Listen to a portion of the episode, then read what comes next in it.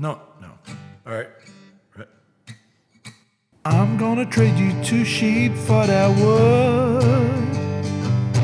Tell me, honey, does that sound good? Cause all I really wanna do is take away longest road from you, yeah. Welcome to these tabletop sessions. Welcome to the welcome to the welcome to these tabletop sessions. Hello, fellow gregarious geeks and gamers, and welcome to the 36th episode of the Tabletop Sessions podcast. This is your monthly dose of tabletop gaming stories and shenanigans. My name is Elias, and with me is the molded, sculpted, tactilely satisfying Hippocrates. This is the used to be a board gamer Ippo. Hi guys. Well, you're not playing anything recently? You were just on vacation. I was on vacation and after vacation uh, I'm too busy at work. I'm I'm so busy that the last two Tuesdays I didn't go to my board gaming group because I was tired. so there are two options to see this uh, problem. One is that I was really tired because it was crazy busy at work, or I'm getting old. Yeah, I was gonna say I, I the uh, so my parents just came to to visit. Uh, they're staying. Oh, okay. a No, few- no, don't don't do this comparison me with your parents. No, no, no. It's not. It's not to my parents. it's a comparison to me. So, um, the the the the weekend before they came, uh, Dima was in Jordan for a wedding, so I was alone. My friends were getting together to meet up for a game, and I had so many chores to do before my parents came. I had like a list of things to do, and I looked at I, I, Dima was like, "Oh, are you gonna go meet up with the guys?" And I was like, "No, I can't. I can't." go play a game and clean the backyard. That's that's too much. I need to take like a nap after I clean the backyard. So I totally I totally feel you. I uh, Yeah. I'm also because remember, ten years before that was not a thing. Like you're gonna clean Exactly. the backyard and play board games. yeah. I'll clean the backyard while playing board games. I feel that uh, as, as we're talking, we're just losing listeners.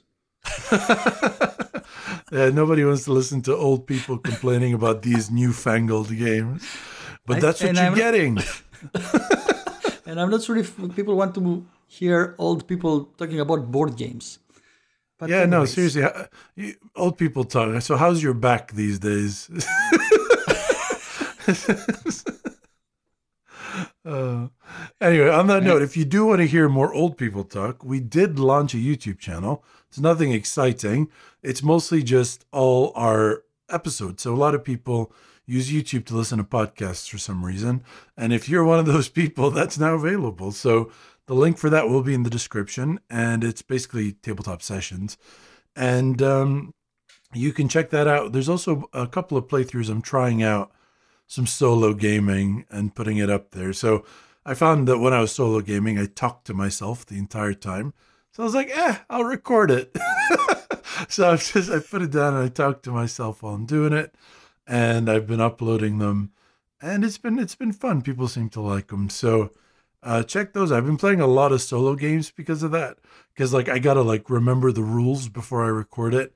So I do like one or two games to like shake off the rust and then I play it on there. So I've been playing like Onirim, Castellion. I've just been playing a few games of Deep Deep Space D6 and starting with the lighter ones. And then uh, I'm gonna eventually brave like a coin game like Cuba Libre Wow. or really? like or like Mage Knight or Renegade or something. But uh, we're starting with simple ones. So yeah. Nice, nice. And we can play something uh, online later, maybe. That's a good idea. Yeah, yeah. Like TTS does TTS. That's my big idea. Tabletop Sessions does Tabletop Simulator. oh, TTS. Ah, that, that is what it means. Oh, yeah, I've been messaging in the group chat. Apparently, Ippo's not been clear on it. You know, Yeah. I was driving and checking the messages. I, was, what, what is this? TTS makes TTS. Okay. Ha- Have you have you seen any of this? I assume you haven't watched any of the solo playthroughs. No, no. No, no, not, Be- not because time. I, I still haven't got a reaction from you based on how I sign off every episode. So uh, when you get a chance, Oh. w- watch the Castellion one. That's the better one so far because I was learning. The first one was Onirim, wasn't as good. I took feedback from like whoever watched it, and then I was like, okay, and then I adapted it. So so like in the first one, like when I was thinking, I would just go, hmm. and Dima was like, instead of going, hmm, why don't you tell us what you're thinking about? I was like, oh, that's a good idea. Oh, that's some So, uh, some yeah. useful uh, feedback. Yeah, yeah, almost like uh, you know the most obvious thing in the world. I should have really picked up on that one, but anyway, they're out there. If you don't want to watch them, don't watch them. If you want to watch them, hey, watch them. So Yes, sorry, man. I didn't have the time. The last two weeks were crazy, uh, as I said before. And uh, before that, I was busy just playing Hegemony. like I don't play. I feel like I. I don't feel like it. It's like for the last forty or fifty days, I was just playing Hegemony. I like how you say you're busy playing hegemony. no, I mean I was busy. you're like- never you're never busy playing a board game. You're free, so you're playing a board game. Yeah, true. yeah. so I was busy the last couple of weeks, but before that, I, I was only playing Hegemony. I have like uh, I have now eight plays i- in my list. I have played all different combinations and uh, you know solo, three player, four player, uh, all the different factions. I have taught the game to probably at least ten new players. Uh, it's a very long game, and uh, it usually it's like six hours long with teaching. And It's a Greek uh, conspiracy. You you've you've teamed up with this designer to promote his game for sure. could have been seven out of Yeah. eight uh, times that I played. I have to teach the game also because Whoa. there was always a new player. Only once we managed to play three players with another two players that already knew the game. Yeah. Uh, I was also at the same time every day I was checking for new posts in the Board Game Geek forum of Hegemony, uh, and they were there was like this big uh, discussion as always about which faction is the most powerful, and uh, they were you know people saying oh the capitalists are very weak. Uh, in my group, uh, it's always the working class uh, winning. Other players were saying, "Oh no, no, the state is always winning." So in every group there was a different opinion on that. So I started. I, I think by itself kind of dissuades the point, right? So Exactly. So, uh, the way you play, maybe one faction might be more powerful, but if you play a different way, then it might end up being, which is a good thing. That's a good thing in board games. So Exactly. But still, I started uh, a spreadsheet that Of course everybody everybody can go and I post it in Board Game Geek, so everybody can go there and post their scores, and we keep track of them, and uh, we have some percentages of what faction might be more uh, uh, uh, powerful in a three-player game, or maybe less powerful in a four-player game, and things like that. So we do we do this. Uh, but still, we were uh, we were having a great time. are you still Uh, as high as you were on it? Like you were saying, like nine out of 10. Are you still at that level? Yes, my only concern now is that I'm really tired after playing the game. but that happens because we play on a Tuesday, on a working day. So Yeah. uh, last last time we started like 6:30. Uh, teaching went to 7:30. You know, we play in a cafe, so you have to Yeah. order things, and uh, there's uh, uh, things going on at the same time around you. And uh, we were playing up to uh, one o'clock in the morning. Uh, it was like twelve thirty that, uh, and the waiters are just waiting for us. But but I feel terrible about it. Uh, it was the last This round. is sounding and- like a common theme now. Because the last time you talked about this game, we had the same conversation about waiters waiting till 2 a.m. for you. But that time it was Ramadan, so they were actually working to till But, 12. but I think that I think we should look at this and be honest about what it is. You, the wealthy, uh, are oppressing the working class, uh, by imposing your freedom of to, and right to play games, forcing them to work longer hours, probably of which they do not get paid overtime. And I think What- they should uh, seize the means of production. It's true. Anyway. While at this, while at the same time pretending that I am the leader of the working class.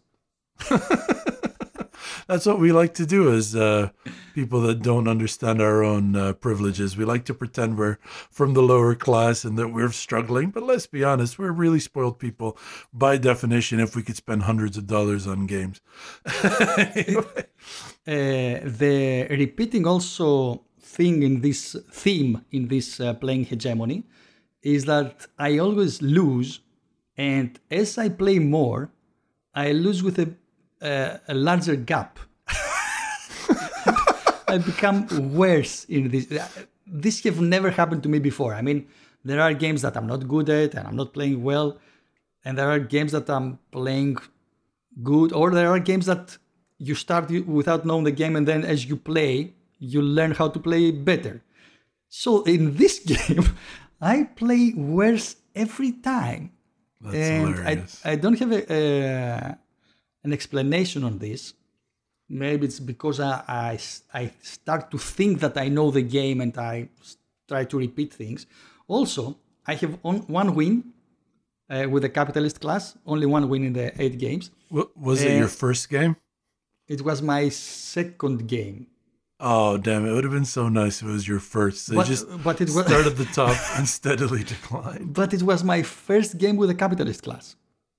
Okay. Uh, and it's funny how I it's who won. you are, so you instinctively understand the uh, the nature of it. So It- It's it's funny because uh, uh, in the last round, uh, Vicky, who plays the middle class, uh, has calculated everything and she thinks she wins by two points. And she asked me at the last minute, she asked me, "Okay, I still have a loan. You didn't say anything about losing points if I have a loan at the end of the game." I, I said, I said yes, I didn't, but of course you're gonna lose some points, probably. Oh, let's find no. let's find out. and we check the rule book, and she loses like three points, and she- oh, and I win by one point. You pulled a Uh, Ricardo. In what I You, said, a typical capitalist way. You you you you withheld the small the information. You put it in this in the fine print, so they wouldn't be able to find it until they were fucked over. So Vic is a It's- very it's- smart girl, and she should have known better. oh, maybe she just hasn't no, known you as long as, as long as the rest of us have. But but but that's more of a Ricardo move, keeping a rule in his back pocket until it's necessary. So um, Uh, the, the other last thing that I want to say about the game is that uh, every time we play the game, the new players want to play again. Uh, the, the next day, people are texting me saying, I'm still thinking about what happened yesterday. yes, Uh, and one o'clock in the morning or two o'clock in the morning when we uh, finished the game, we stayed, we were standing up outside of the cafe just to discuss the strategy and what we did wrong and what we did right in the game. So That's amazing. All, yeah, he has all these elements that uh, you know that that's always been like how I that's how I know I love a game, right? So uh, when I first played Virgin Queen, there's so which is my favorite game. There's so many aspects of it that I wouldn't normally like, right? Like the diplomacy aspect is harsh. The the dice rolling is rough. You know, I'm, I'm not a fan of that stuff. So after the first time I played, I, I rated it like an eight out of ten. And then two weeks later, I was still thinking about it. like literally two weeks went by, and every day of those two weeks, I thought about that game. And I was like, no, this this is better than what I've given it. Then I played it again, and for like another two weeks, I was thinking about it. And I was just thinking, you know what? If a game can take up that much of my mind and make me feel engaged that way, who cares if the there's the luck aspects or that whatever it is, it's done a good job about like carving out its space in my brain. And that's how I kind of ended up with like that being my because like when I played Leaving Earth initially I was like, oh, this is my favorite game. But I didn't think about it for that long afterwards. So so that's kind of how I, I broke the tie between the two. So, Elias, my friend, I think this is the the way with every romantic relationship. you yes, indeed. If you're still thinking about him or her the next day, That's right? That's right. Me and Prince, me and Queen Elizabeth. That's that's a match made in heaven. The first, please. I, For shame, the other one just died. Anyway, uh, speaking of the working Speaking class, Speaking of the working class, okay, I want to see how you're gonna go with this. I've been playing. Well, I've been playing. I've been playing a game called Factory Funner. Uh, so uh, I've played it seven times, but six times in a row were in two days. Like it was. Um, I don't know if that tells you what you want to know about it. Wow. Um, basically, it's it's a light game, um, and uh, I, I got the new, not new, but the newer Kickstarter version. And basically, the idea of this game is it's a tile laying game, and you basically you have these four like um, source raw materials, which are like pink, yellow, blue, and green, right? And um, basically, uh, every every turn you, you flip over a couple of machines that do different things. And then you grab the machines from the center, and then you take your time and you place them on your factory floor, connecting them with like tubes that connect the the raw materials that feed them in certain points, and then they also have outputs, right? And the outputs could be end products, which are just like unusable because that's the end product, or they can make other uh, raw materials. So, like more pink or more green or more yellow or whatever. And if you feed another machine from the end product of another machine, so if you feed one product for the end product of another machine, you get like multiplier points at the end of the game. So, um, you're trying Oh. to to make the machines combo up uh, while only using you only have one of each raw material source. So you if you have multiple machines that need pink or green, the best way to do it is to use other machines plus source materials to like combo whatever. Is there a theme on the game? I mean, what's green and Um, Yeah, you're building a factory floor. that's, that's the theme of the game. So these are so green is a, a green tile on your I, factory. I also want to point out that it's like a 15, 20 minute game. Like it's a filler. So um, they, they didn't have much time to flesh out the lore of the game. but the concept, you know, it's it's my favorite concept in a video game. I mean, I, I love Factorio and uh, yeah, games like it's, that. it's that. Yeah. And the thing is, whilst you can redo like where the tubes go, you can never move a machine once you place it. So there's a level of commitment that you have once you place a machine. Um, so then I played it with two players, and I've played it solo once. The other six times were two players. Um, it can play up to four, and I think it might be have other elements that come into the game at four, because there's also like a penalty for grabbing the tile first. So if you if you grab the tile that you want the most, you get minus one money when you're scoring. Uh, and if you were the last one to take a tile, you get plus one. And you can also choose not to place the machine without taking any like penalty. Whereas everyone else, if they choose not to place the machine after grabbing it, they lose a couple of bucks, right? So, um, so there's benefits. So, so the the interesting thing about the game is every piece that you're playing onto your board costs money. You can then like remove the tubing, uh, but then the, the, the tubing that you place to replace it, that also costs money. So when you're placing, you're kind of caught between building the tile for cheap versus, oh, but I really want to connect the end product of this machine to feed the source of this other machine. So because that gives me end game points at the end of the game. So you're caught between building for cheap now and trying to maximize end game points by comboing it off. So it actually leads to really tough decisions. And the, the, the way to like think about it, like I'm really bad at spatial reasoning games, like games like uh, Akrotiri. Like I can never really figure out where things are in relation to each other. But but Dima's way better at it than me, and she always whoops me at those games, and she complains, "Oh, you're taking so long." And you know me, I don't AP very much, but in spatial reasoning games, IAP. What's interesting about this game is Dima takes longer than I do to play her turn. So so it's really a mind fuck in terms of its spatial reasoning because you have so many potential options of where to place everything. It- It's funny Um, because I was thinking I, I was gonna AP in this game. I mean, for sure. You, you said you said it's a short game though, Yeah, yeah, it's like 20 minutes. But but Um, you, you need your time to, to take your time and think about how because No, even with even with the AP, it's 20 minutes because um, you're only placing eight machines the whole game, so there's only eight rounds. So if each round took you four minutes, you'll it'll take you half an hour. Really? So, yeah. Um, with so eight yeah, that's, placements, you they made the Yeah. game. Yeah, yeah, that's it. The whole game is eight placements. Uh, but each placement, you know, you're like, should I change what I already have or should I just start a new thing? So, like, you have to think about all your other connections. So it gets increasingly more complex.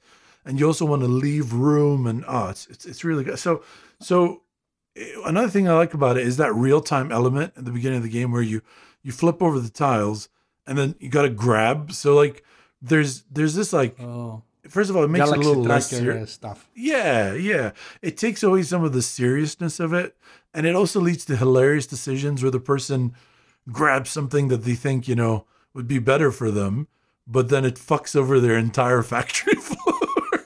and they were like, and you're like, okay, great. Like, I get a bonus point, and this one's actually better for me. So thank you. But because of that sped up element, you know, there's a way to play it without it. But I think I think that's a good thing in the game.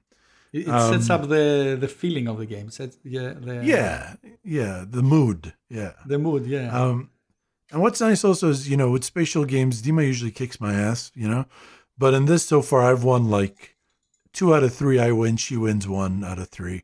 So it's like, yeah, it, it's a it's a it's a mind fuck spatially, but at least I'm not like terrible at it every time we play it. How many players uh, is this? It can take four, I think. So, But you uh, have played only uh, solo and two, right? let me check. It can take six. I apologize. It can play up to six players. Um, Oh, and If it, co- if it pl- comes it comes with six boards you can each pick side a which is all of you have an identical factory floor or you can flip over to side b and every floor is different right and it's actually ranked in difficulty from one to six so you can compensate so if let's say i'm playing with a bunch of new people i could take the most difficult factory floor and then i can give the easier ones to the new people so that they can work around it so um fascinating. That uh, sounds uh, very interesting. Yeah. Uh, well, well, I think all you really need. I, I had a good time. I mean, I'm not going to say it blew my mind.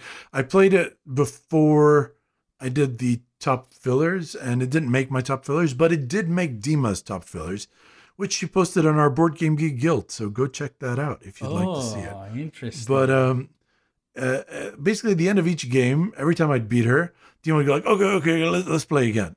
Then we'd play again. I'd win. Then she'd be like, "Oh, okay, one more time, one more time," and then she'd beat me, and she'd be like, "Okay, I'm good now." Then the next day, she was like, "Do you want to play Factory Funner?" I was like, "Yeah." So I won the first, one. she's like, "Okay, okay, one more, one more." So we played another one. She's like, "Okay, just one more. I swear, one more." And then she beat me. She's like, "Okay, I'm good." A- again, that's a good indicator about the game. Yeah, That's I think so. I think so. I, I think this is a game that will stay because it gives a nice puzzly challenge, um, and it can play up to six, and it plays from one to six. So it's fun solo. It's fun at two. I imagine it'll be more fun with four or five people because you're But you're doing it at the same it's, time. it's 20 so minutes with two players, right? Yes, but you're playing at the same time, so it doesn't Oh, matter. You don't take turns Oh. in the game. So Oh, that's ama- oh, yeah, I assuming no one takes games. longer than Dima's turns, it should be the same time. Right, so, yeah. I love these kind of fillers. Yes, when you So Factory Funner, yeah, exactly. I, I'd love you to try. I think you'd like it. I'm glad I backed it on Kickstarter. Um, I tried to get it one or two times at Math Trades, the older version, um, and I never did. And I'm glad, and, and honestly, I'm glad I ended up with this version just because the box is smaller. Like it's, you know, you don't want to, you don't want a game like that taking up a huge spot on your shelf. But it's a great game. I enjoy it.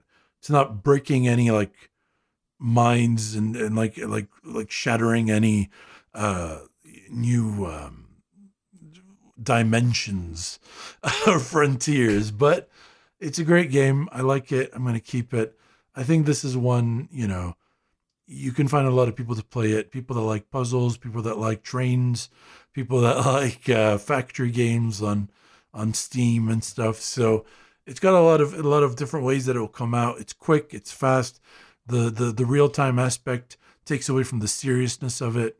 So yeah, recommended. Factory Funner. Check it out if you get a chance. Now, uh, speaking of a Kickstarter, I was uh, uh, actually there is a, a friend in the board game group, and he was selling some of his of his uh, games secondhand, and one one of them was Palm Island, and I remember you said that it's a very good solo game. No. I said Okay, it's maybe- a solo game. I didn't It's say it's a very good solo game. That's what I remember. That you said you were playing in the airplane, and you can just keep it in uh, one hand. I, and, I uh, said it was clever because you don't you don't need a surface to play the game on. You could just you could just use your hand. But I I don't think it's a good game at all. Okay, thank you, Elias, for uh, spending 20 bucks on this. Because I bought the game uh, and uh, Ahmed uh, promised me that he will bring the game and the next time uh, he will be in the board game group. So for the last three months, we did, it didn't happen for us to be at the same Tuesday in the in the same game night. By Ahmed, do you mean AK? No, no, no another. Because because AK has the game as well. So. Uh, oh yes, he has the game. Correct. So I feel like it's a Kickstarter now. Like uh, I committed three week, three months ago, and I'm still waiting for the game for the game to, to come. Well, uh, I'm excited for how disappointed you're going to be once you get it. Oh my god.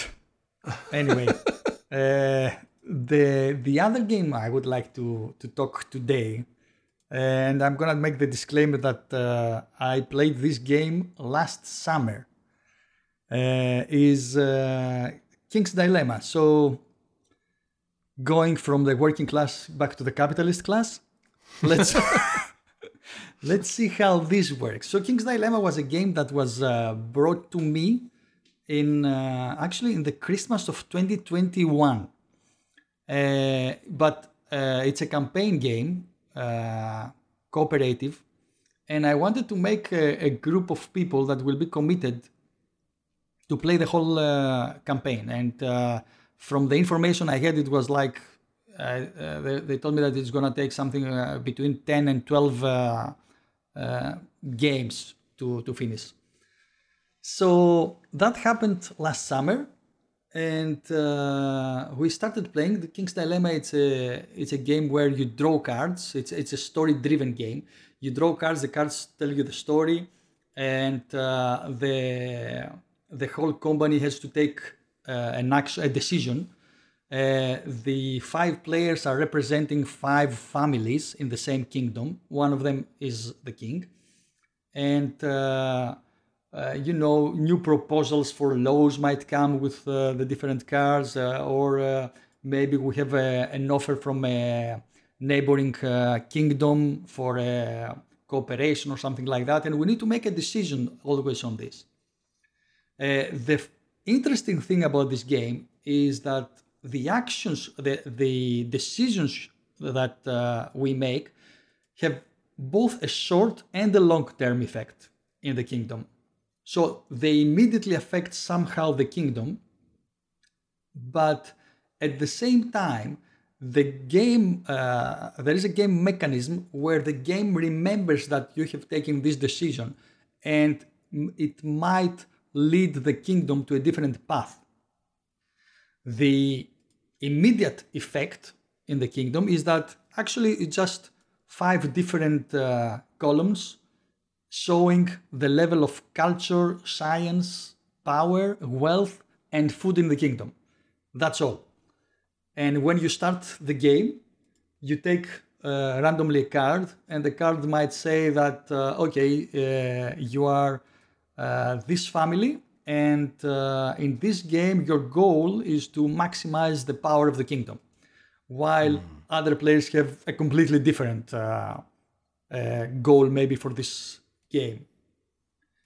So, each game, uh, how the campaign works, each game you represent a different generation of your family. So in uh, in every game you're gonna represent the same family, but you know in the first game You are like the the first generation. In the second game, you represent the second generation. So thematically, this shows why you have a different goal in the second game from the first game, which is a very nice mechanism. I like that.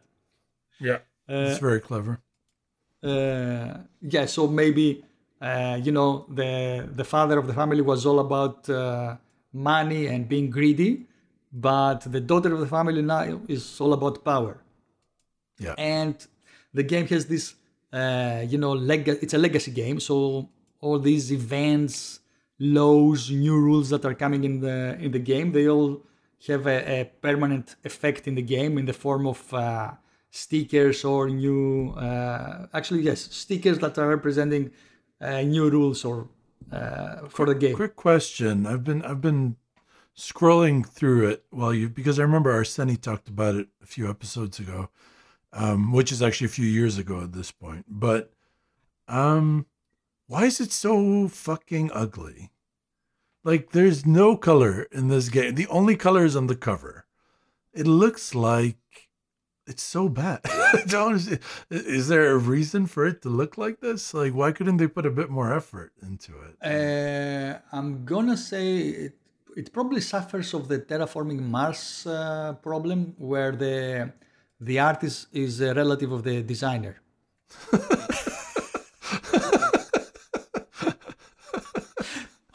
or maybe I don't know. Uh, I mean, I, I just throw this out there. Maybe I'm I'm completely wrong, but I think that's I that's like the reason, because- conspiracy theory. because because it's like you- you're right. I mean, it's like a spreadsheet, like yeah. pre- printed, and you just have a token, and if it moves, uh, if the power moves up, then you move up the token. If it moves down, it moves down the. Yeah, and people Uh, say like food chain magnate is ugly, but yeah, maybe food chain magnate like the board is boring, but like the art unlike all the cards and the you know your pyramid and like yeah, it's nice. It has that the right you know color tone for the theme. era and stuff like that. Yeah, exactly. This one just has like this super dramatic cover with like deep royal reds and gold and a man with a great beard putting his paw forward in his palm and then you open it and it's like here's the world's biggest three three track board and that's the whole game. Like oh i, I Maybe they don't spend all the money on the cover. it's very Uh, possible. Uh, but I have to say that um uh, the graphic design supports the game. I did, we didn't have any problems with that because, as, as I said, uh, the whole game is what I described to you. So it's just five tokens moving up and, and down, yeah yeah yeah and at the same time, maybe some stickers adding to the to the rules. But I feel like maybe they could have like I don't know. I haven't played it, but like imagine you make the game smaller, make it more card based, and then just use a smaller track. Um, you're kind of like I don't know. It, it's a big ass box, and I when I look at it, I can't imagine what's in the box. Like I keep looking at, at it laid on tables, and I'm like, why is the box so big? Like So we might we have two options: either to ask them why they did that, or we can also check the new version of uh, uh, the Queen's Dilemma that is coming out. Ah, okay. Uh, anyway, so the the basic thing about uh, my experience with this game is that I played this game nine times, which means that we were very close on finishing the campaign. Uh, I mean, according to uh, my friends here, probably we, we had like one or more uh, games to play, and at that time we lost uh, one of the uh, of the players of the group. And when I say we lost him, I mean he, he left Doha. Oh, I was Uh, gonna say sorry for your loss. But, uh, No, I mean sorry for your loss. I guess it's uh it's still standing. no. I mean, but uh, the I Queen's mean- Dilemma looks way better, by the way. You're you're out. I'll, look yeah. So see, so they got the feedback already. yeah, So the thing is that uh, because they were like, uh, I think three or four people here that they have played the game before, all of them, they offer themselves to replace the the missing player uh, in order t- for us to finish the campaign, and they were all very excited, even if they knew the uh, the campaign, even if they knew the story. They were very excited to play a game. Yeah. So this, uh, so this shows that uh, there is uh, even some replayability in the game, and or you might say that it shows that it's not about the the story; it's about the experience, because we really had a great time playing that game. Uh, there was there was always you know uh, debates on uh, uh, should we go and uh, help the people? Or should we go and uh, uh, leave the people die because uh, that's the true thing about our religion? Or, i mean you, you have to support ridiculous uh, positions usually just because your goal tells you to do so and that I, I guess that makes the game that makes the game fun Yeah. that's Yeah, it, it looks it looks. It, it- I've always had like a part of me that's attracted to it, but the other part of me just remembers what it's like arguing with board gamers, and it's just it can be exhausting. And I'm just wondering if that translates. So, for example, like arguing with somebody about the. I'm talking about Basel. So like arguing with Basel about a rule, right? Like you're going over like what this means in 1846, right? Like that was exhausting. Or like uh that was a serious with- argument. I mean, you, you were really supporting the your. Uh, I mean, you had I'm talking about had- 1846. Like yeah. So you had thought about the rule, and you, were thinking, okay, no, this is correct. You were trying to Yeah. actually convince somebody. But imagine if you try to convince somebody for something that you really know it's ridiculous, like doesn't make Yeah. sense. Yeah, that's what that's what I'm wondering. I'm wondering if it's as exhausting. So it's more That's what I funny than exhausting. Okay.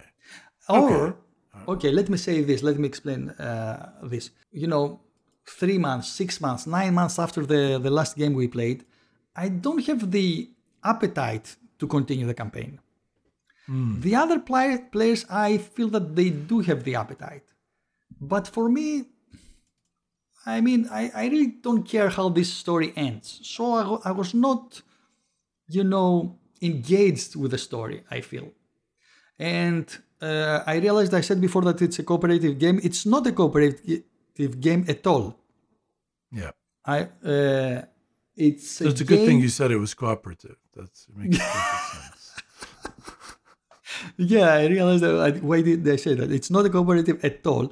You have a a short goal, a short term goal, the the card that, that you draw in each game, and in the end of the game, you see who wins. So who fulfilled most of his uh, goals. But at the same time, your family has a long term goal. Okay. I, I, I do like that part. Yeah. Yeah. So this part is nice. Uh, but the Do you problem remember? is that do you remember we played? Uh, sorry to interrupt you, because it's on what you were just talking about. Uh, the Banner Saga. We played it cooperative. Did you remember that game?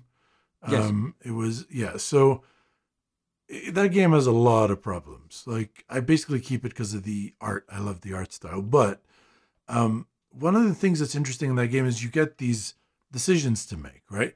And every player of the four has a role, right? You're either the Jarl or you're the uh, quartermaster or whatever it is.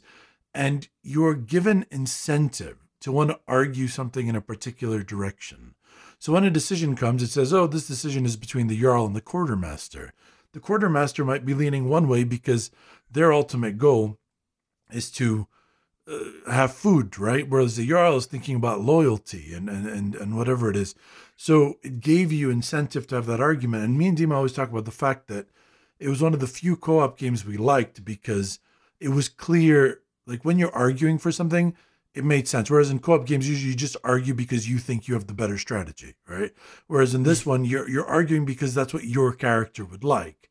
So it introduces that role play element to things.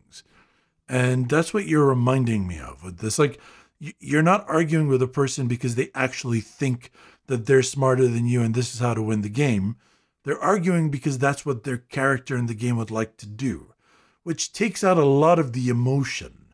Uh, so I think by that, it would kind of make things, I imagine, might make things easier because you're, you're role playing a character and a perspective rather you than. You would think so. Uh, so I think you got you hit the point there. The, uh, I mean, when I was playing the game, I was focusing on winning. I was focusing on these uh, short-term goals that I had, and I'm pretty good at this. So I was winning a lot of games, but I was missing. I feel I, I missed the role-playing part.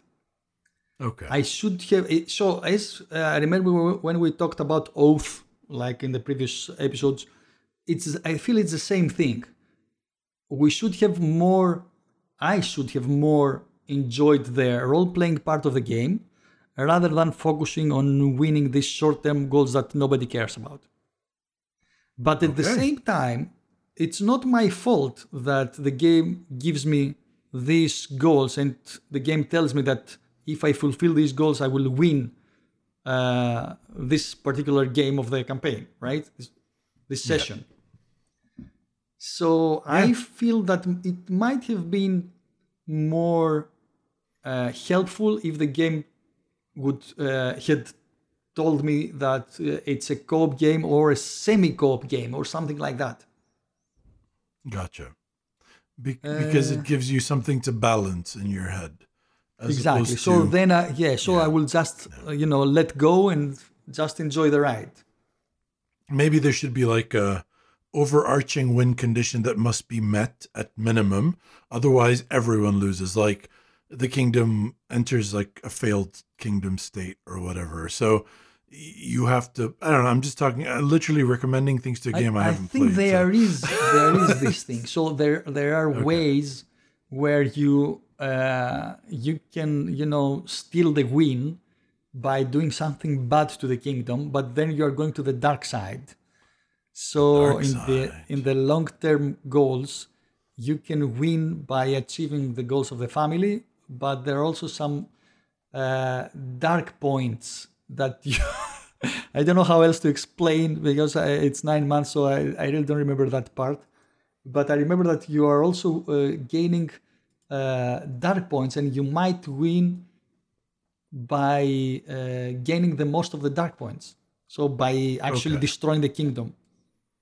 Interesting. All right. Well, that's very Uh, cool. The King's Dilemma. Um, Yeah, that, that if was the King's nothing- Dilemma, and uh, um, I will update you. I will keep you posted if we finish the game. Uh, hopefully, Please do.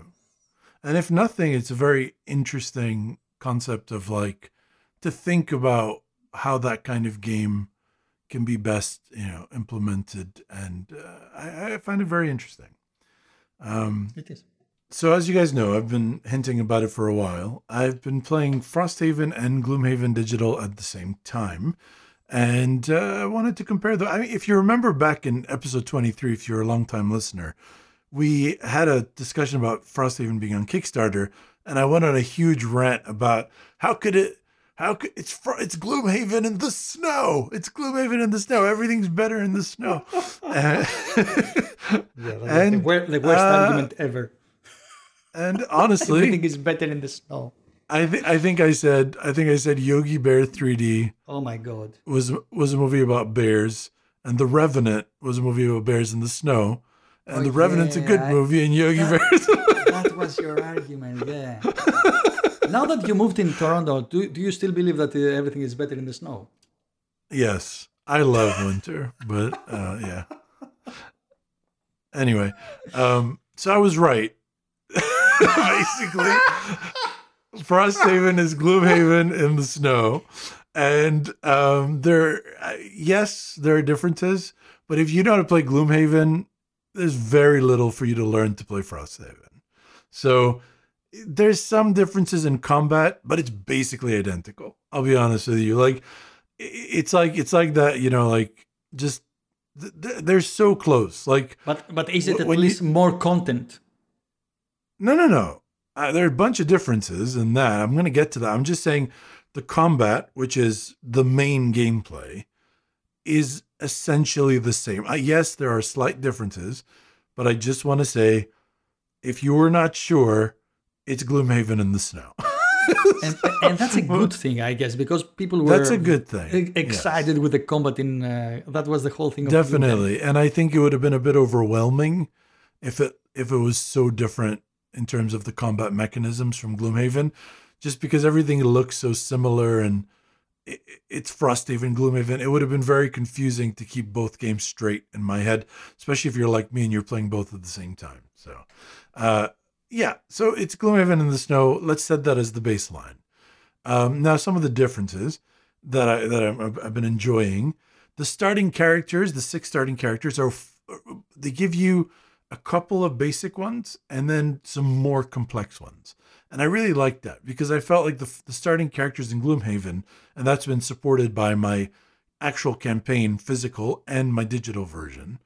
Um, they're much simpler in Gloomhaven. They're much more, you know, I'm a ranged guy, I hit from a distance, or I'm a tank, I take damage, you know. Um, whereas now, you have way even the starting characters, like the the the, the two easy characters, still a bit more interesting. You know, you have the banner spear, who's like everything's based on positioning of people, and and then at the medium level you have like the the Deathwalker who uses shadows to like appear and damage and then go back through the shadows, almost like a Nightcrawler style of thing. You can imagine it. And then you have really complex ones like the Geminate, which is like you have two different smaller hands and you're going between these two characters. So like rather than have a card of a hand of 14 cards, you have two hands of seven and you keep swapping between these two hands. It's wow. interesting stuff. Yeah, so so I, am glad I went with like a medium level because I guess I wasn't super experienced at Gloomhaven. Because when I looked at the complex ones, I was like, ah, I think I'll I think I'll go medium. and Dima went, you know, basic, which is good because she had never played Gloomhaven. I should say I've played recently between Frosthaven and Gloomhaven Digital. I've played almost 30 times between the two, so I'm not an expert on anything, but you know, I've got some plays, you know. So uh, another thing I really like that made things a little easier is that they have these quest line boards. So there are these boards where you like peel off layers to unlock quests as they appear, oh. but they're color oh. coded, and you can tick off the ones you've done. Because I remember when Sergio and I were playing the, the the physical version of Gloomhaven we stopped playing for a while. And then we came back and we had no clue what we had done and what we hadn't done. And it wasn't super obvious, you know? We had to go through like the board and the book and see what we had checked off and, you know. Um, and another thing they've done, which I really liked, is they've added this thing called inspiration. So every time you successfully finish a mission, you get X minus, uh, sorry, four minus X inspiration points, where X is the number of players. So the game plays up to four. So basically, if you're four players, you never get inspiration. But if you're less, if you're two players, you, you get inspiration. And what you can do is you can spend that inspiration when you save it up to unlock stuff more more quickly. And that's really good because the big unlocks in the game happen when a character retires. And as Sorry, you can imagine, you get this as a group the inspiration? Yeah, yeah, you get as a group. So as you can imagine, if you're four characters around the same time, four characters are going to retire. A whole bunch of things are going to get unlocked. Whereas if you're two players, only two characters are going to retire. So you get less stuff. So you can use this inspiration to uh, unlock, basically get extra unlock. So it speeds up the process for parties with less than four players. So four characters. So I, I like that a lot. It was a nice balancing mechanism. And so far, I do think the writing is better in Frosthaven. But um, so now let's talk about. Uh, so, so, these are things to keep in mind. Sure, the writers the are thing, the same. No, I think they got a lot of like guest writers for this one. Oh. Whereas I oh. think the original one was a lot of Isaac just writing everything. So mm. I don't know if that's the case, but or or if he just took feedback. But whatever it is, so far I'm much more engaged with the writing in Frost. I'm not saying it's going to replace a fantasy novel for me, but it's it's more engaging than than that of, of Gloomhaven. Um, uh, it gives you sort of moral choices initially, and also there's less missions that are just kill everybody, which is great because I never was a big fan of those kinds of missions. You know, sometimes it's like escape, you know, or oh. go and oh. activate this this device that you found. So nice. It make it makes it a little more engaging, yeah, a little more interesting than just murder everyone. So that's good. the other major difference is the city versus the outpost phase. Uh, and this is good and bad, if I'm going to be honest with you. So in Gloomhaven, between missions, you'd go back to Gloomhaven to do the city phase. And in the city phase, you'd go buy stuff, you'd go um, uh, make a donation to, to get uh, blessings for your next mission. You know, that was it. Build a character, retire a character. That's it. Upgrade a character. The outpost phase, things happen to Frosthaven as an outpost. And you kind of like are shared in the responsibility of taking care of it. So you have like you're building the walls of Frosthaven, you're upgrading the defenses, the barracks, you're you're building new kinds of buildings that give you new abilities. You're you're building these things that give you the ability to get uh, snow climbing gear or or, or like a, a, a, sled in the snow. Which sorry, sorry. You, so yeah. can can something happen when you are in a? Yes, so wow. they can attack you. So in the outpost phase, you can get raided, right? And you're drawing from an outpost deck. Uh, and there's seasons. So Man. in the winter, you're more likely to get attacked than in the summer. So you're gonna build up your defenses in the summer, and when you get attacked, you got to rebuild the stuff, you know, and stuff like that. So I don't want to spoil anything, but um, there's a lot more to that, which is good and bad. One, it really made the time between missions a lot more interesting. Like when I played Gloomhaven, I was sort of disappointed in the fact that the game was 98% missions. Now it's like 80% missions, 30% outpost phase, which is nice. Uh, 20%, sorry, 20 to 30%. I was going to say 8 and 30 is amazing. Listen, when I do things, I do things 110%. Okay. um, Nothing less. But, but to be honest with you, it's super fiddly. Like the outpost phase is oh. super fiddly. Like, I just, you know, they could have made it kind of like a really basic city building game borrowed from something with tiles and just replaced the tiles with stickers. But yeah. instead, it's this like super fiddly. You go through this deck of cards of stuff you've unlocked and look at this part of the card. And if you it's just, it's kind of a pain in the ass. And every time I mm-hmm. get to it, I have to open the rule book, you know, because I don't play 10 games in a row in one week, you know, because I got a job and stuff. So, like, instead, it's like, That's I got to open the rule book. Yeah, it's my fault. I apologize. I got to open the rule book and and and go through the different steps. And so it's a little annoying, but it still fleshes out the world more. So I I'm glad it's there, but sometimes it pisses me the fuck off. So that that gives you your idea of that. Um, the other okay. thing that they've added, so loot in Gloomhaven was just coins. In this game, there's loot. So when someone dies, they drop a loot token and the loot comes from a loot deck. So, oh, it could be anything. It could be skin, it could be metal, it could be hide, it could be flowers that you can use to make potions by mixing it with different herbs. And you go to the, it's it's cool, you know. Or or but, just put it in a vase. But but but the problem is, every single mission has a different loot deck that you have to make for the mission. So you have to shuffle the wood cards take out this number, shuffle the uh. the metal cards, take out this number, put them all together. And I'm like, dude, couldn't you just have one basic loot deck and then you draw out of that loot deck and once it's gone, it's gone. Like, why did you have to make my life so difficult? So uh. there's an ah. issue. Again, it's a positive and a negative. It gives you exactly. it makes loot interesting uh, uh because you want to collect different things because there's like a little board where you can mix different things. And the first time you mix it, you take off a little oh, tab. You don't know nice. what it's going to create. It's awesome. But it's a pain in the ass to make the loot deck every single time you play the game. And it's a different loot deck for every mission, you know? So they they added so many interesting things, but they dramatically increased the fiddliness and the pain in the ass of setup and teardown of the game. Uh-huh. So I, I don't want to go on forever, and I could. So I want to talk about what I've been doing, which is playing Frosthaven Real Life and Digital Gloomhaven. Digital Gloomhaven, I've been playing with Mo, and we've been each playing two characters, so we have a full party of four. In um, Frosthaven, that's it's impossible for me to manage two different characters because there's so much stuff happening. The digital version just does so many things automatically; you don't have to worry about it.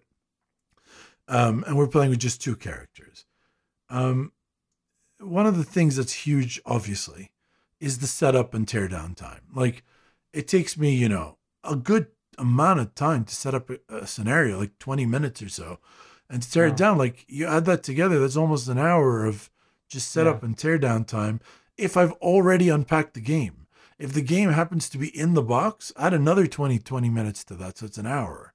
Um, and we just played so many more Gloomhaven games in the same amount of time that we played Frosthaven games because you can play two scenarios in a couple hours, you know, in two, three hours. But Yeah. you can't do that in Frosthaven because setting up the scenario is already an hour and setting up and tearing down. Um, so that is the main benefit of playing the digital version. However, in the in the physical version, I felt much more of a connection to my characters. And that's probably because they're so annoying to manage, right? Like because it takes so because it's a pain in the ass to manage their their goal and their battle goals and their retirement goals and you're picking through the cards and picking which one enters your hand and wait, did I pick this one? No, this one goes back in the box. Eh, You kind of get a connection to your character. You're like, And- okay, like yeah. And, and because you are spending more time with them. Yeah, that's probably it. It's, it's probably what you're supposed to do with kids too, right? This- Like, exactly. If you spend more time with them, you give more of a shit about them. Yeah. The digital versions, I don't give a shit about my characters. Like, I really don't. Like, uh, whenever it comes up, you know, it highlights, oh, you need to do this. So I click something, I click a choice, oh. and it goes from there. And another thing is Mo's never played the physical version. And the difference between his understanding of how enemies will act versus my understanding, there's like a chasm. Because when you play the physical version, you have to move the enemies. So you have to understand the way the AI works. Whereas in the digital version, you don't need to do anything. They're just gonna do so so so he doesn't really know what they're gonna do. And so it affects the way he makes decisions. So you know, just keep that in mind. Like, if you don't take the time to really understand it, the digital version kind of handicaps you in that regard. That's that's true, I guess, for every digital version of every game. sure. I agree with that. I agree with that completely. Just, but it, but it's worth mentioning, you know, because um, it, it does affect the decisions that you make. You know, this game is really a game of very small margins sometimes. Of like, I had two cards left in my hand, and and everyone else in the party was exhausted. You know, sometimes it can be that close. So, understanding what that wolf is going to do could really make the difference between losing and winning. Elias, what is what is interesting to me is that you are still you are always playing this game two players. So you think I that's am. the, I- I played the the full- I spot? No. Um if I could I'd play it four, but I know what's gonna happen. I'm just gonna get annoyed because people take so long to pick their cards. Like I I'm I'm really fast. Like I, I look at my hand, I'm like, all right, this makes sense from what I know. I I, I feel like this guy's gonna go pretty fast. Uh, based on the cards that we've pulled for this guy. So I'm going to try to go fast. I'm going to try to do this. I do it based on feel people read all their cards, both top and bottom action, every turn, and then make a decision. And uh, sometimes I want to like, I want to, I want to, I- I would do that, yeah. shoot somebody. Yeah, exactly. So I just, I feel, I feel like it's just gonna piss me off. You know? So if you Um, find three people like you, you would prefer to play it four players.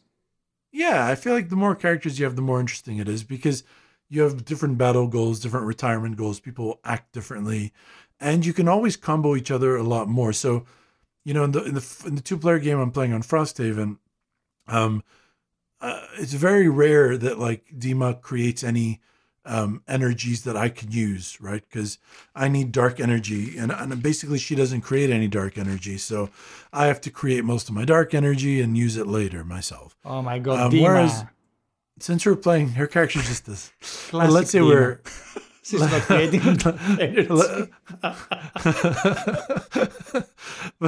playing four characters online with mo you know a lot of them create different energies that my spellweaver can use you know and and that's interesting. So so i feel like you know i really wanted to try the banner spear in, in frosthaven but the banner spear depends so much on the formation of you and your allies it didn't make any sense to pick that in a two player game. Because like we're never going to be in the right place if it's just the two of us, you know. So I, I, I, yeah, I, I do like more characters, but I, I've only played it two, and I the, the benefit of playing it two is, especially if it's with your wife or with your friend, and you pick a night a week where you're going to meet on Discord and and play the game, is you can get it done. You can play a lot of games. If you're going to get four people physically to meet, it's impossible. You're you're never going to finish the Yeah, game. that's also So- a, a, very true. Yeah. If you had to stop one of these two games, the digital one or the Don't make me pick between Mo and my wife. I mean, you can reverse. So, yeah, just imagine you, you you were playing like digital with Dima and uh, physical with Mo or whatever. Well, maybe my recommendation will answer that question for you. I would recommend if you don't know any of these and you want to figure out what's the first one to go to, go to Gloomhaven Jaws of the Lion. Because in Gloomhaven Jaws of the Lion, you open up pages of a book and it's a, it, the map's already laid out for you. You play in the book as opposed to building the map scenario every time. So it speeds things up and you still have to move your the NPC characters. So you can learn and figure out how that works, which will help you. Then either go to the digital version or play the physical version using I've not used this. I don't know if it's any good, but there are a bunch of like helpers on of, of like apps where you like say I'm playing this scenario and then it manages all the stuff of like this is how the enemies move. This is the cards they draw. This is their action this turn. And so you can just put out an iPad and then just do that. So it might help with that. But That's really cool. yeah, that's what I'd recommend if you're not a fan of fiddliness and pain in the acidness. But if I had to pick for me, I would always pick the physical version. Um, Because you are a true just- board gamer. it's just because I'm more of a board gamer than a video gamer. Yeah. Um, At least as I get older. So, you know, at the end of the day, what I'm going to say is if you don't like Gloom, Gloomhaven, you're not to like Frosthaven. Like, don't, don't buy it. Um, but if you like Gloomhaven and you finished it and you want more of it, buy Frosthaven because it's Gloomhaven in the snow. Okay. like I said years ago, that's all that it is with a little more interesting story, a little more interesting stuff between uh, missions, and a lot more fiddliness. Like, like to the nth degree pain in the ass fiddliness. Keep all these things in mind. But as much as it is, as much as the story is better, as much as the the the the the time between missions means more, and as fiddly as it is, that's not going to make you like or dislike it if you didn't like Gloomhaven. So so if you loved Gloomhaven, you're gonna like Frosthaven, and if you didn't like Gloomhaven, none of these are gonna fix it. But So um, but Yeah. if you like Jaws of the Lion and you want to go to the next step, should you go to the Low Yes. Heaven or Frosthaven?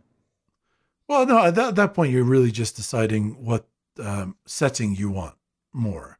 Um, I would say if you play Jaws of the Lion, probably go to go to Frosthaven just because it has more stuff in it and more things you can do, and the characters so far are a bit more interesting to play, and the missions are a bit more interesting. Yeah, I would say overall Frosthaven is a slight improvement because of things I said, and also uh, going worse because it's more fiddly in a game that was already horrendously fiddly. Point of all this is, I fucking love this game. Oh, I I love this game, and at the same time, if I didn't have the world's heaviest game table, I would have flipped it three times by now, and not because of anything the game does, but because of what a pain in the ass it is to play. Does the video game digital version capture it? Somewhat, but no. Um, I don't It remember makes you it saying this for any other game. It- yeah, no, maybe Virgin Queen. That's also a pain in the ass to play, but I love it. But um, the digital version, I would love it. I love it, but like, it's not the same. It, it's missing a bit of the heart that the board game version gives you, and and maybe that heart comes from the pain and suffering of the around fiddliness. you. No, of the fiddliness that it causes, like of the such. It's look this game. I don't know how to express this more clearly. It is the biggest pain in the ass. Like, it's such an annoying game to play. Yeah, and I love it. And I love it. And, and that's that's my thoughts on it. If, if if you hate the fiddliness, the digital version's pretty good. If you're okay with the pain and suffering, if you understand that pain breeds character, you're okay with that, then go through the pain and play Frosthaven because it's Gloomhaven in the snow. Frosthaven, a Gloomhaven in the snow. Like I said many years ago. All right. So that's my rant about Frosthaven and Gloomhaven. It's one that is filled with both joy, pain, suffering, love, and and you know everything Emo- else. emotions. Emotions, emotions. anyway, now that I've done finished expressing my emotions, you know what time it is, Ippo? Yes, I think I know. Of course you do. It's, it's time for the Ippokratic Corner. Oh my god! Ippokratic Corner. Okay. Uh, yes, this is the time for the Ippokratic Corner. It's time to hear the top five of this episode. Okay, let's go uh, two days back and say that Elias is texting me and he says, you know, we're uh, recording in two days and we don't have a topic. And that was the time that I was saying before that I was too busy. I, was at work. I was thinking about work all day and I couldn't think clearly. So the first thing that comes in my mind in two minutes, actually, because I, I see the WhatsApp messages, I responded in two minutes. So I was I was thinking for 120 seconds, and I came up with this idea of top five game components. I was gonna say this is like your laziest top five ever. exactly. That's what I thought when I said it to you, because I was thinking, okay, let, us get uh, get through with this. Uh, okay, let, us say something. Yeah, top top five components. But I was so wrong. That's that needed so much time. it was so difficult. It was so It was the hardest I have ever done. Because me. usually you can think of a game and be like, "Well, I like this game, so it's going to be there," or it's not going. to But now there are games on my list I don't like, so I had to think about all these games exactly. Yes. that I couldn't just rule out because I didn't like Yeah. them. Yes, know? because I have my ranking games. I go to the first, I don't know, 20, 50. Exactly. You don't need to go all the way down. No, but this time you need to go all the way down and check, oh, yeah, maybe even this very, very bad game has an amazing component. So, So what, were, what was your criteria? Because again, I ended up having to come up with all sorts of criteria just to narrow down the list because there were so many. Uh, Yeah. I think this was the largest list I had ever made, and I had to cut it down. So yeah, I I mean, I was thinking this could be a top 10 easily. easily, Uh, uh, I was trying to narrow it down, uh, but I couldn't come with a cohesive rule. And uh, uh, so uh, first I was thinking, okay, there are certain components that I love because they are solving uh, game design problems in a certain way that you were thinking, wow, this guy has a is a genius. Yeah, also but also there are components that are so beautiful.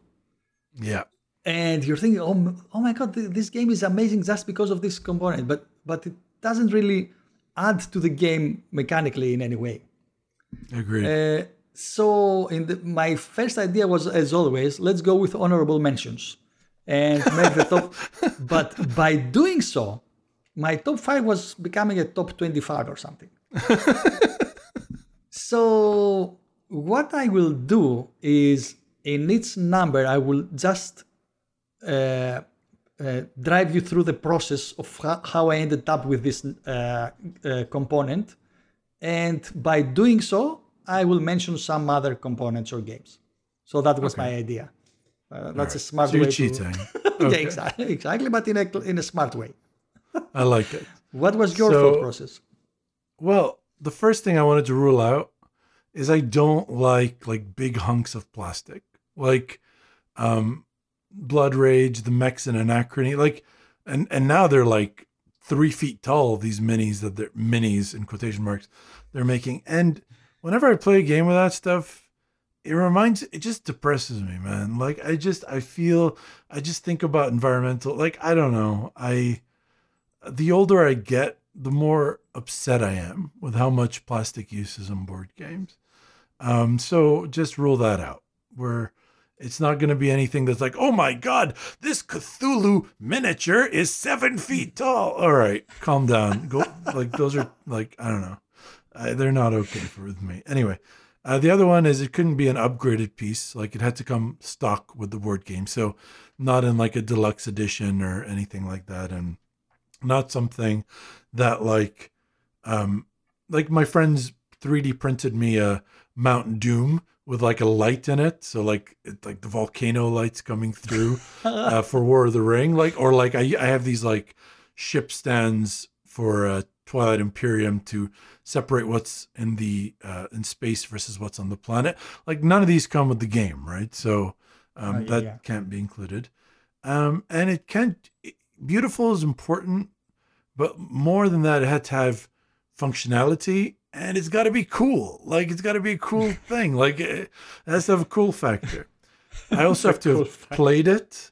So like there's certain games like Princess Jing has is this game where you're like one of the characters has like mirrors and you're moving these pieces and you're trying to find Princess Jing because she's facing the other direction. I've never played Princess Jing. I've seen it be played at Essen, but I, I, I didn't play it. So I, I didn't oh. include I had to have played it because I got to know how it affects the game, right? Uh, sorry, a couple more things because I really had a lot to load. Next, couldn't be a miniature game; had to be a board game because you know in Golem Arcana they have these awesome light pens where you can like use the pen, touch your miniature, touch who you're going to attack. It'll calculate range uh, if you have you know line of sight if they're on difficult terrain. I love that thing, but it's a miniatures game.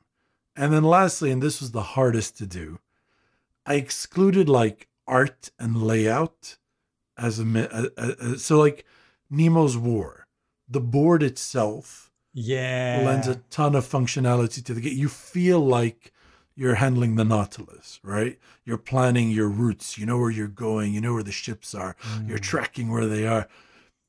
It, it, it's very important as a component, but it's the art and layout that make it important.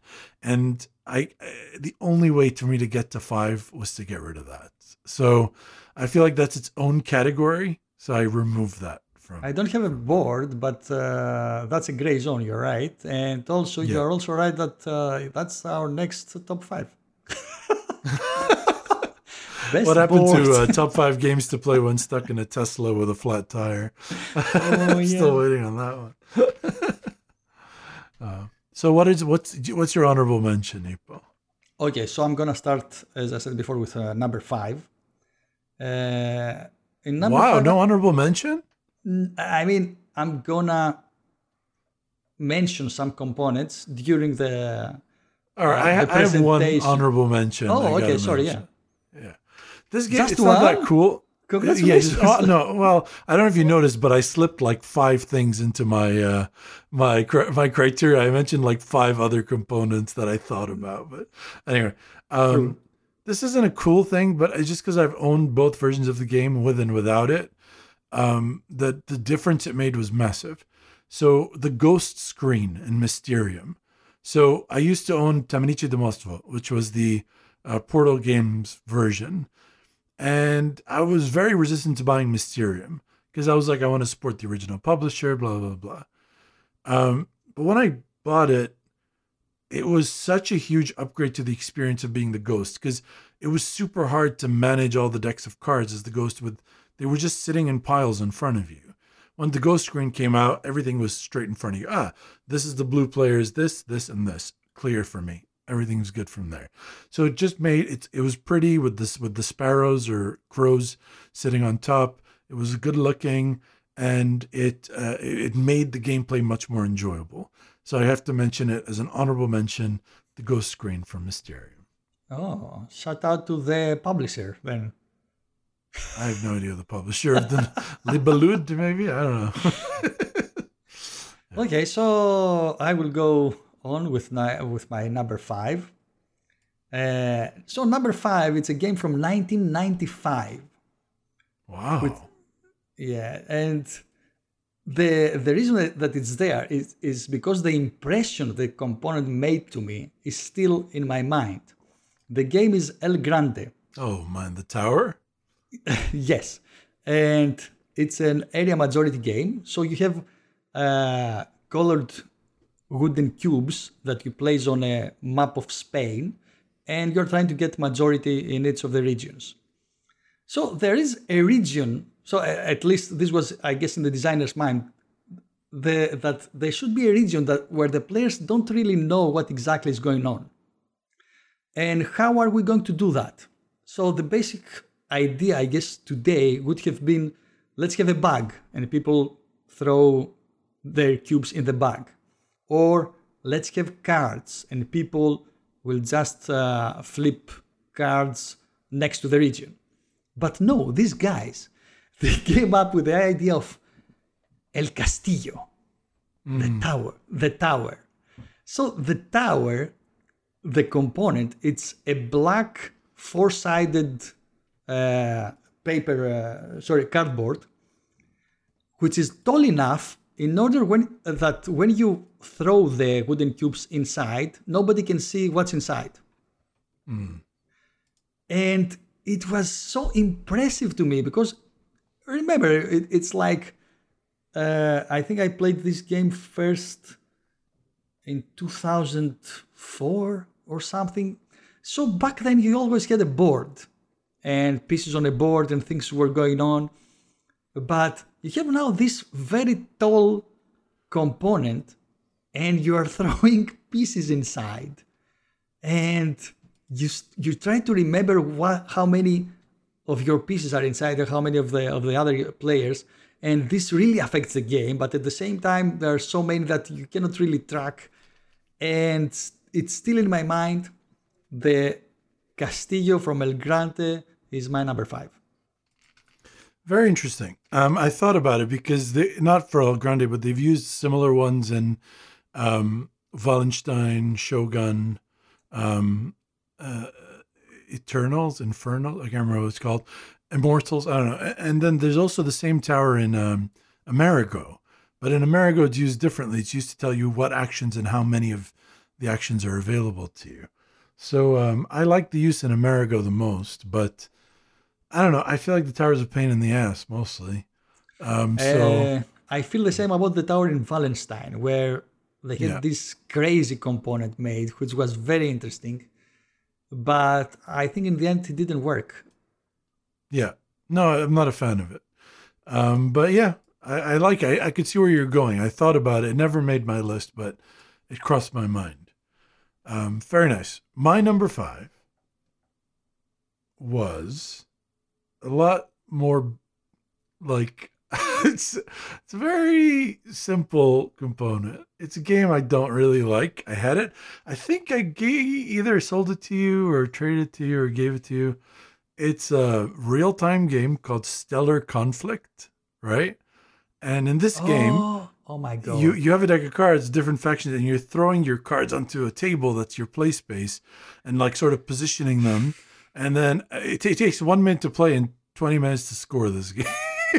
you it down, and then based on like the initiative and where you place them and the direction in which they're firing, you sort it out. But what do I think is cool is they use rubber bands, like a rubber band that's just been cut, so it's a long string, as lasers, and they come in all these different colors. And so when you see like, oh, this green laser is shooting in this direction, you place the rubber band onto that laser so you know the direction, and then you just stretch it out to see if you have line of sight and if you can hit that character. Yeah, I, I thought that was that. a very clever way to use rubber bands and like it didn't and i gained a lot of pleasure out of using those rubber bands to check the scoring so it, it, um it's funny that when you uh, described your criteria you said about coolness and I was thinking that's yeah. not ob- that's not objective. Well, what kind of criteria? And uh, when we you were describing the rubber bands, I was thinking that was so cool. Exactly. I remember that? I remember exactly. that?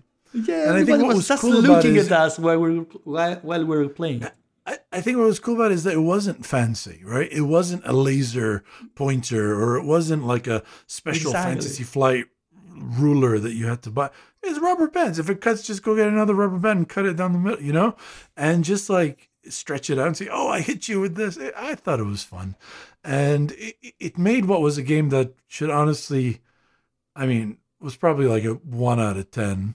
Like it made it like a four out of ten. So I liked the game. I enjoyed it. Uh, I didn't like the game. I liked it because of the rubber bands, and unfortunately, the rubber bands couldn't keep it in my collection. But I, the rubber bands from Stellar Conflict are my number five.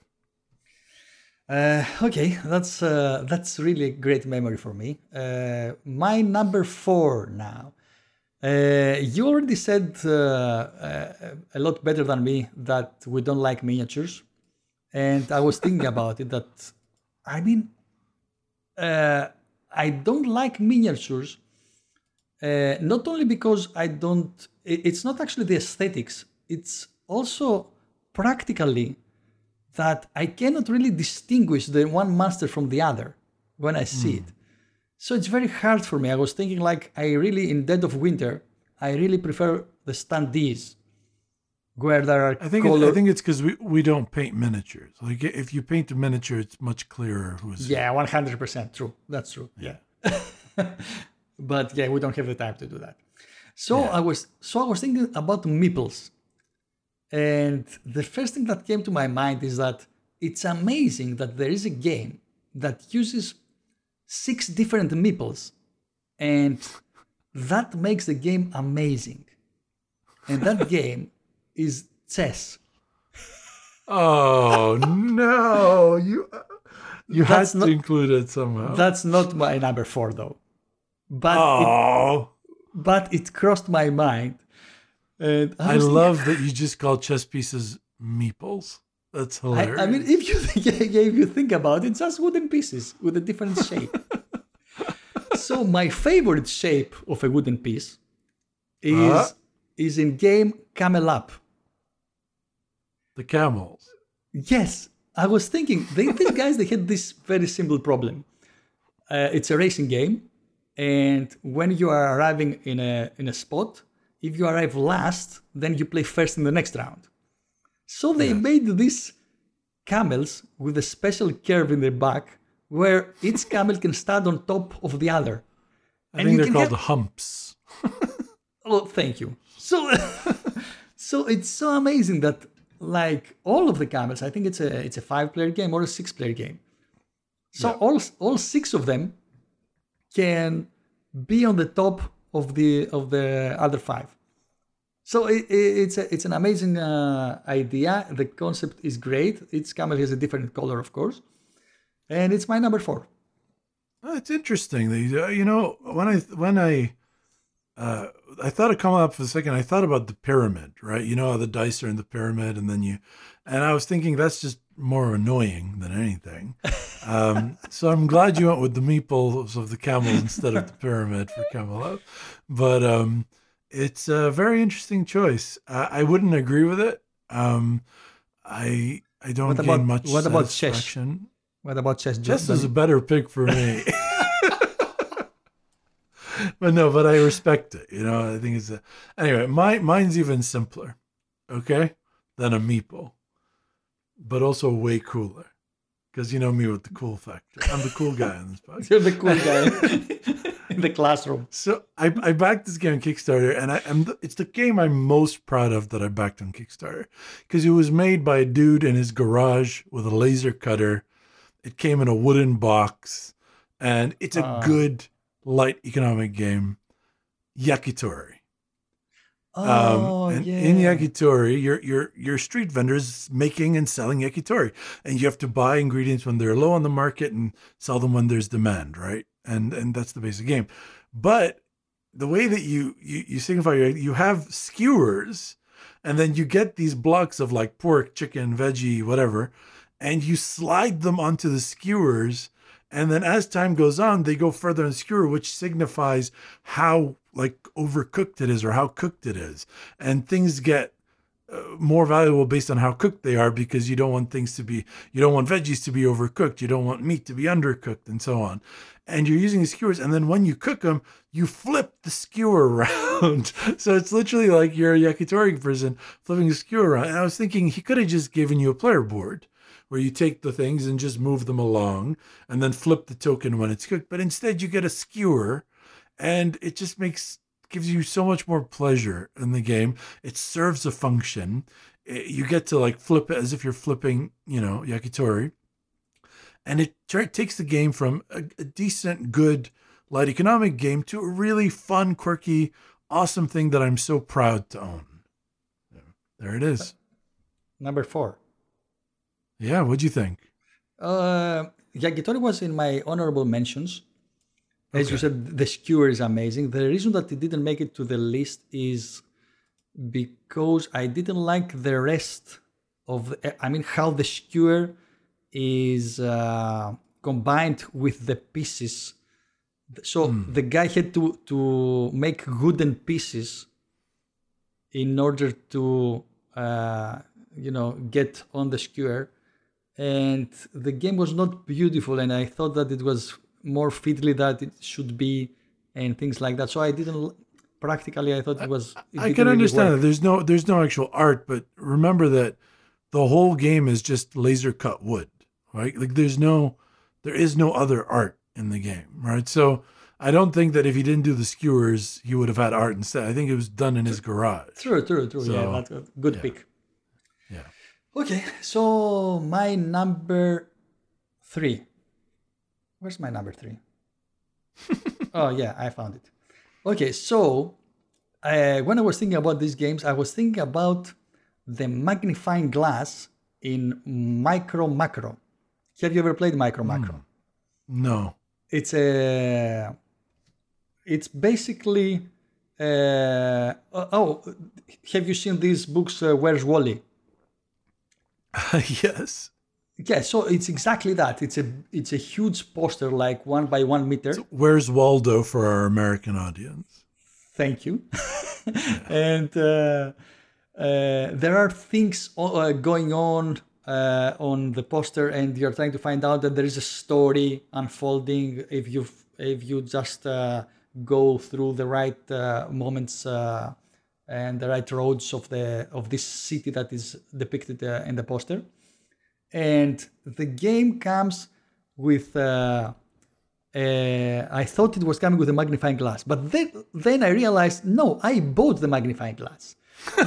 Thank you for wasting all our time. Exactly, because the game actually comes with a small plastic thing that tries to magnify things, but you cannot see anything. Got it. But because of that, what came to my see how I'm uh, mentioning other games. Yeah, yeah, you're doing good. You're doing good. What came to my mind is that my favorite component that I was so excited to play the game just to use this component is the compass in Treasure Island. And when I say the compass, actually I don't I don't mean the compass. I, I mean the, the, it was it was named the caliper tool. Yeah, it was the- the, the, tool to draw a tweezer, yeah. circle. Yeah. So you were using a tool to draw a circle on a map, on a, on a board actually, with a marker to find the treasure because you are in a treasure island. How cool is that? Yeah. So So, that my number three is the Can I- caliper.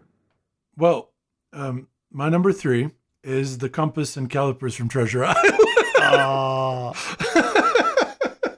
we have the same number three. Uh, I wrote cartography tools from Treasure Island.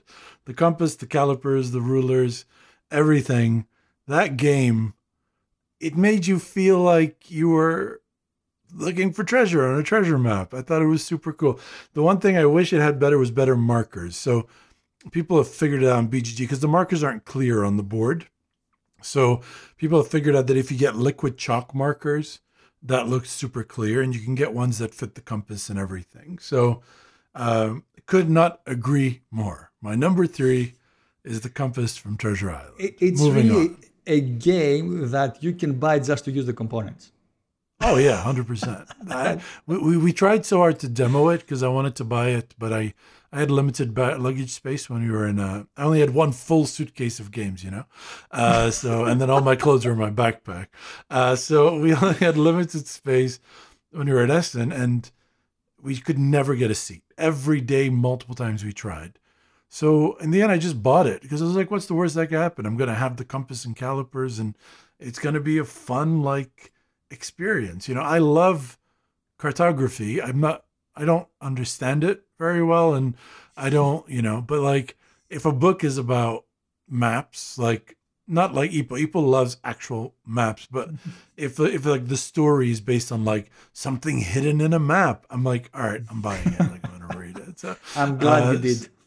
yeah, uh, and I think we both kind of like maps for different reasons, but we both like maps, and that it definitely is the closest thing to making you feel like, as opposed to the game the uh, Cartographers, which feels nothing like map making, uh, or uh, what I imagine mapping. This one feels like you're a pirate looking for treasure on this island. So, you know, very cool. Treasure Island, my also my number three. Okay, so moving on to my number two. You, you cannot escape. It's it's very hard to escape in this top five from Tzolk'in. Uh, Tzolk'in has these gears where there are tribes that place their workers on giant connected gears, and as the gears rotate, they take the workers to different action spots, so they, they make different actions. So it's a very weird concept where it's worker placement, but every round your uh, meeples are in different space because of this gear.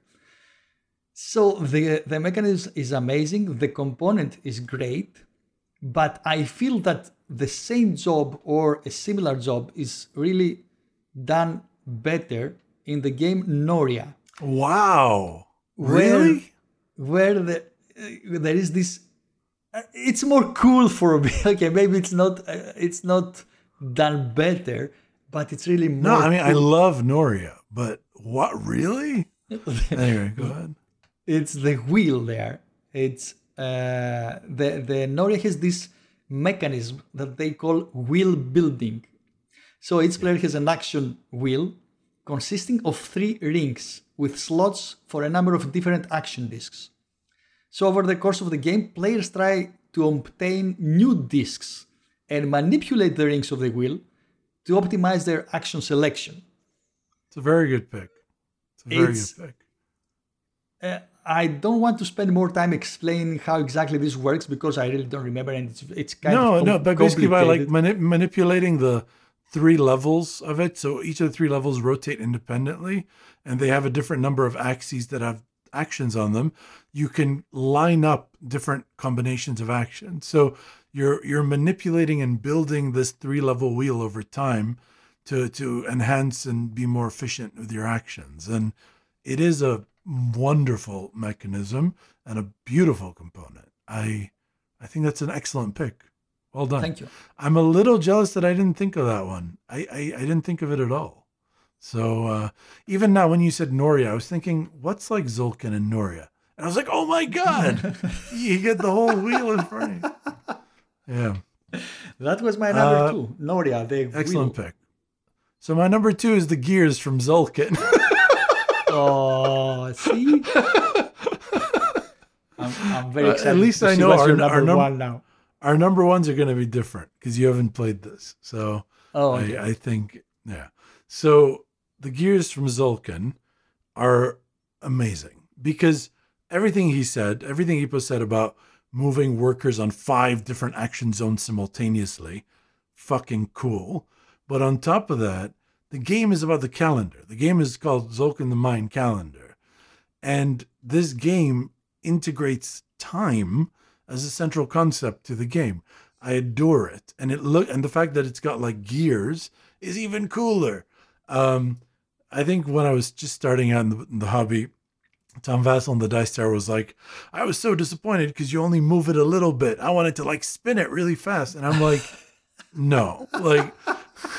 like, we're not we're not like this is not like I'm, you know, I'm gonna guess you he can- has changed his mind. Maybe, but you can find toys that you can spin very fast, and they're He's great. really more more mature now, I think. is he? Okay, I hope Yeah. so. But the, I haven't noticed Zystar in years. But the point is, if you just rotate that central cog, five different action wheels rotate at different paces using the magic of gears, and um, it's really wonderful. I could not uh, respect it more, and it's one of the few games I wish I still had, especially that I painted the gears uh, on my copy.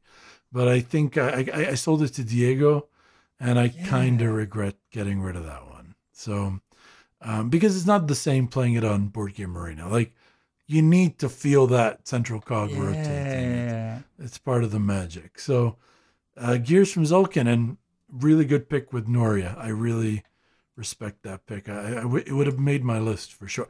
Definitely better than the rubber bands in Stellar Conflict. So, You just made me think that I want to play Tzolk'in again. And uh, since you mentioned that Diego has the game, okay, Diego, yeah.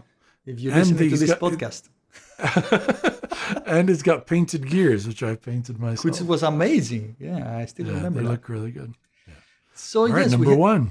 number one we, we really have a different number one and it's kind of hard for me to explain why this component is in number one. And the only thing i uh, the only reason i can explain it with is because when you say uh, top five components it's it was the first thing that came to my mind. And every time time somebody says uh, beautiful components this is the first time that comes to my mind. And it's a meeple from uh, a game. It's it's an actual uh, meeple in a game of what uh, like like the elephant in uh, John Company or the the panda in Takenoko, but this is really more beautiful, and it's the behemoth in Feudum. Interesting. So this again, I, I guess this goes back to emotions as, as it did with the El Grande game, where the impression that this meeple made to me is still in my mind. I mean, the the only way that I can describe it, this is that it's uh, Behemoth is a big monster on a board He's That- adorable. that it's kind of adorable, kind of strange. It's uh, it wears stripes, and you need to go and Google Behemoth, B E H E M O T H, in the game Feudum, F E U D U M, and just uh, uh, tell for yourselves. I That think- was my number one. I think I think Feudum is one of the most beautiful games ever. Like it's up there.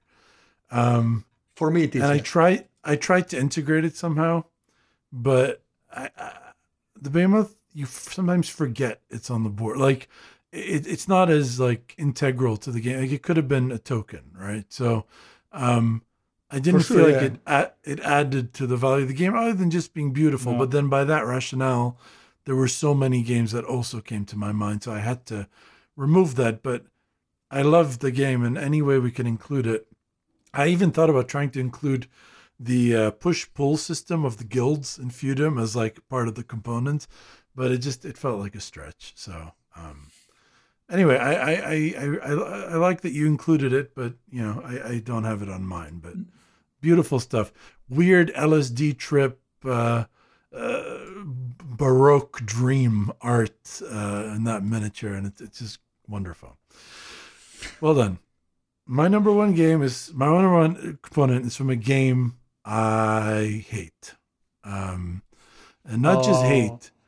I went on a rant about this game on this pod, the rant of all rants, because I spent over two hundred dollars on this game as a gift to my wife and it was a piece of trash that barely functioned that required the use uh, that, that just, it required someone to spend some development time with it and it's very clear that nobody did. This is the game the enigma box right? Which was my biggest disappointment ever.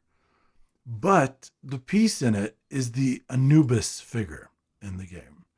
So this kind of combines a lot of the other stuff we're talking about.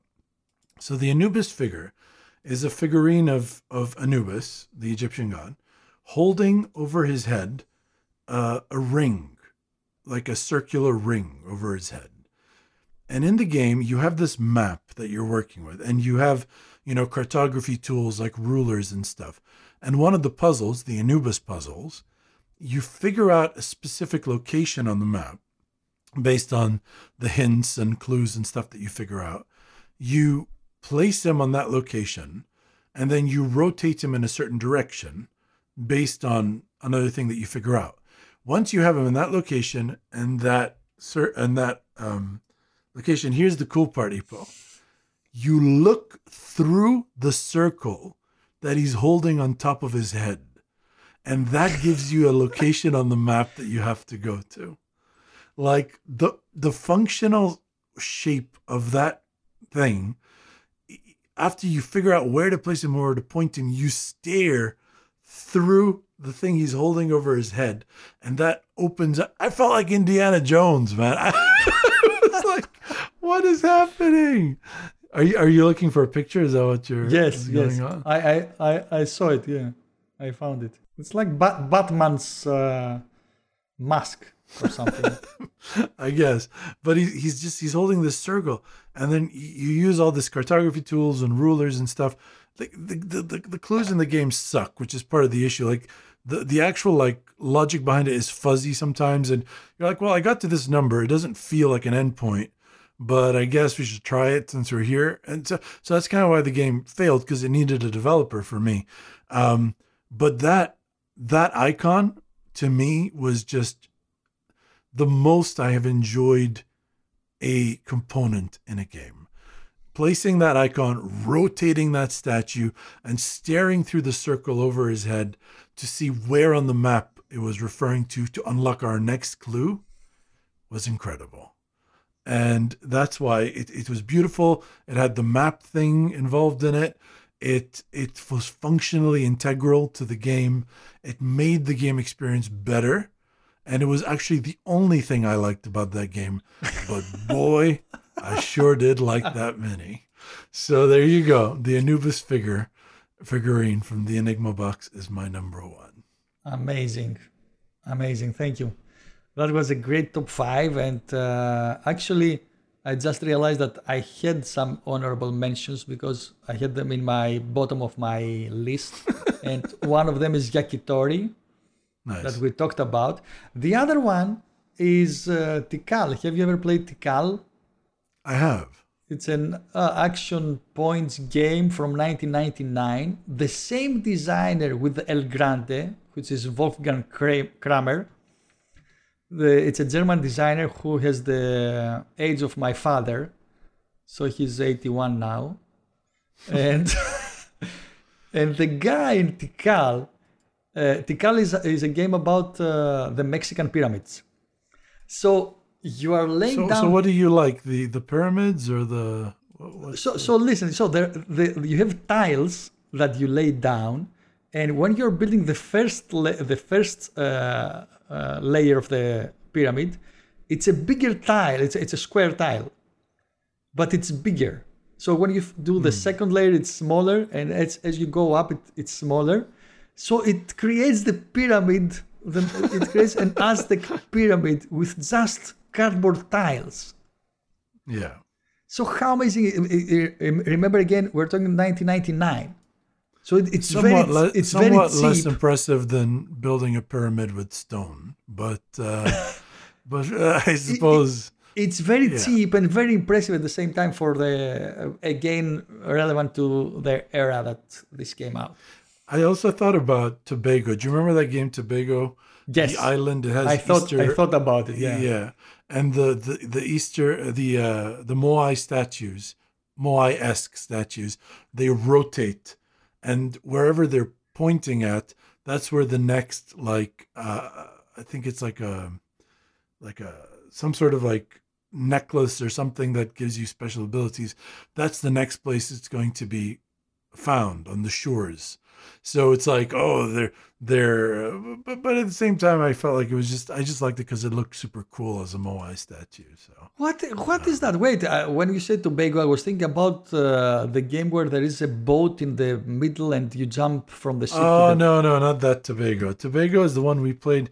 You've only played it on BGA, I think, but I've played it. I I own the game. It's Oh. uh, it's the one where you're you're you're figuring out where the clues are on the board by playing cards to remove options. So this treasure is not within three spaces of a palm tree, and then you're driving your truck there to to excavate it. Don't don't we played it on BGA. It. wasn't that fun, but if you look at the uh, the Moai statues on it, they rotate from turn to turn, and yeah, it's super cool looking. But I couldn't really get it past the fact that it looks super cool. Like I, I was considering Tobago because you had this little uh, boat that uh, people are jumping from the island to the boat and then to the ship, and or from the ship to the boat. But I think this component is uh, in a deluxe edition. It's uh, the basic game. It's just a board. So which that- Tobago are you talking about? The the the, the party game? sorry, it's not Tobago. It's Tortuga. Tortuga, that's the one. Yeah. Okay. Yeah. So that's out. Tortuga Uh, 1667, right? The Yes. one that's in a book. Yeah. Yeah. Also, Everdell has this amazing Ah. tree that it's completely useless and annoying, Annoying because you can't see like Yeah, stuff. Like it's but still beautiful. very beautiful. but if it doesn't help the gameplay, I have no interest in it. So, um, So these were uh, these were my honorable mentions. Plus, maybe wavelength. I like the the way that they solved the problem of how to uh, narrow down the. it's okay. It's okay. It, it, it feels flimsy. If I was going to pick anything there, I'd pick something like uh, what's it called, uh, Decrypto, because you have the like the cards that you can't read unless you slide into the. That's also kind of useless. I mean, Yeah, which is why I didn't pick it or put it on my honorable mentions, Because I'm a grown up, all right? I'm mature. right? you are amazing. You had an amazing top five once again. Uh, for our the listeners, I, I want to say that please don't forget to let us know what's your top five game components, and you can do that over at our board game. Uh, what the geek? Uh, it- it Guild. my uh, sorry, it disappeared from my my my notes. Disappeared at our board game geek guild, Elias, and you can, and you can find the link to that in our episode descriptions. I'm not gonna say this You're not going to say it? bad bad words that you put in my uh, Oh, notes. uh, to quote Ippo from episode 35, you morons. it's, a love and hate uh, relationship with our listeners. relationship. Right. well, you morons, that brings us to the end of this tabletop session. Thank you for listening. Make sure to follow us on Instagram at Tabletop Sessions. Join the conversation, share a fun story of board game shenaniganism, and let us know what your top five was this month over at our Board Game Geek Guild. And as Ippo said, you can find the link to both of these in the episode description. As I said at the top of the episode, we also started a YouTube channel where you can listen to these podcasts for free and watch some gaming sessions of me swearing at inanimate objects because I'm losing. we'll be back in a month. And until then, to quote one of my favorite writers, God damn it, you've got to be kind. Say bye, Ippo. Bye. Tabletop, tabletop, tabletop, top. Tabletop, top. Tabletop, tabletop, tabletop, top.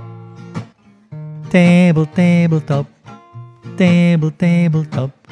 Table, tabletop, top. Session. That was the worst bye ever. Stop. I stop, right? Stop.